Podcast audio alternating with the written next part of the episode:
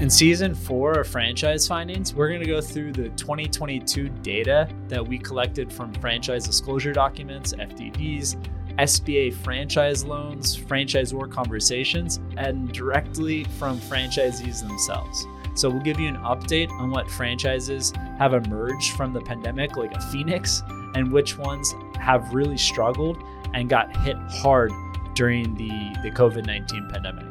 Stay tuned and don't forget to subscribe to our, our podcast as well as leave a review on Apple or Spotify.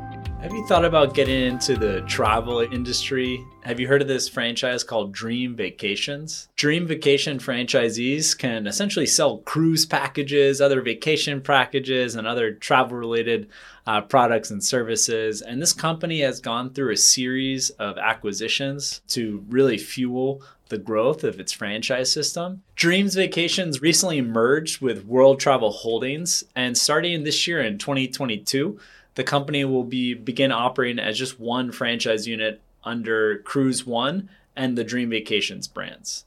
So the company offers customers a wide range of vacation options. They have their own branded options with Cruise One or Dream Vacations, as well as private label options. Currently, there are 1,577 uh, Cruise One or Dream Vacation franchises operating. For the rest of today's video, we're just going to use Dream Vacations as most franchisees that are signing up pretty much across the board are going with Dream Vacations and that's what the the most common name will be going forward. And again, this company has really ballooned. Just starting 17 years back, two brothers, Brad and Jeff Tolkins, uh, leveraged their years in the travel industry to co found World Travel Holdings. They've bought a slew of companies and have really grown their umbrella brand with the culmination of having Cruise One and Dream Vacations in the same network, two Goliaths in the travel industry. A Dreams Vacation franchise fee is going to set you back $10,500. You're going to have to pay this fee up front.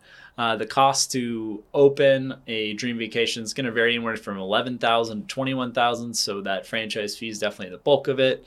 And in terms of how much you're paying in royalties, it's going to depend on the type of product you're selling and if it's a dream vacation product or it's a third party product, or if you're selling um, travel insurance as well, there's going to be different royalty fees that you owe on that. We estimate the revenues for a dream vacations franchise owner to be 117,000. So if you're running a tight ship and you're making a profit margin of 50%, that's $58,000, you can anticipate recuperating your initial investment back within two years.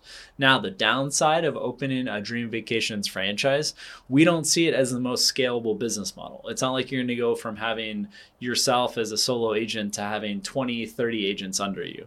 You might get to four travel agents, five travel agents under you, but there's not many franchisees part of the Dream Vacations network that have really been able to, to scale up. At Vetted Biz, we see this type of business more as a solopreneur where you're working for yourself, just by yourself, and you don't really have much staff at all, maybe a part time admin. But there are some franchisees of the Dream Vacation system that do have travel agents under them. Now, if you want to sell your Dream Vacations franchise, you can expect to sell about half of what the net sales are. So you could sell the business for about $55,000. Imagine you just invested $10,000. That's a nice capital gain. However, throughout the lifetime of the business, you're not making uh, so much, especially where inflation's at today. You could be expect to make $4,000, $5,000 a month in this business.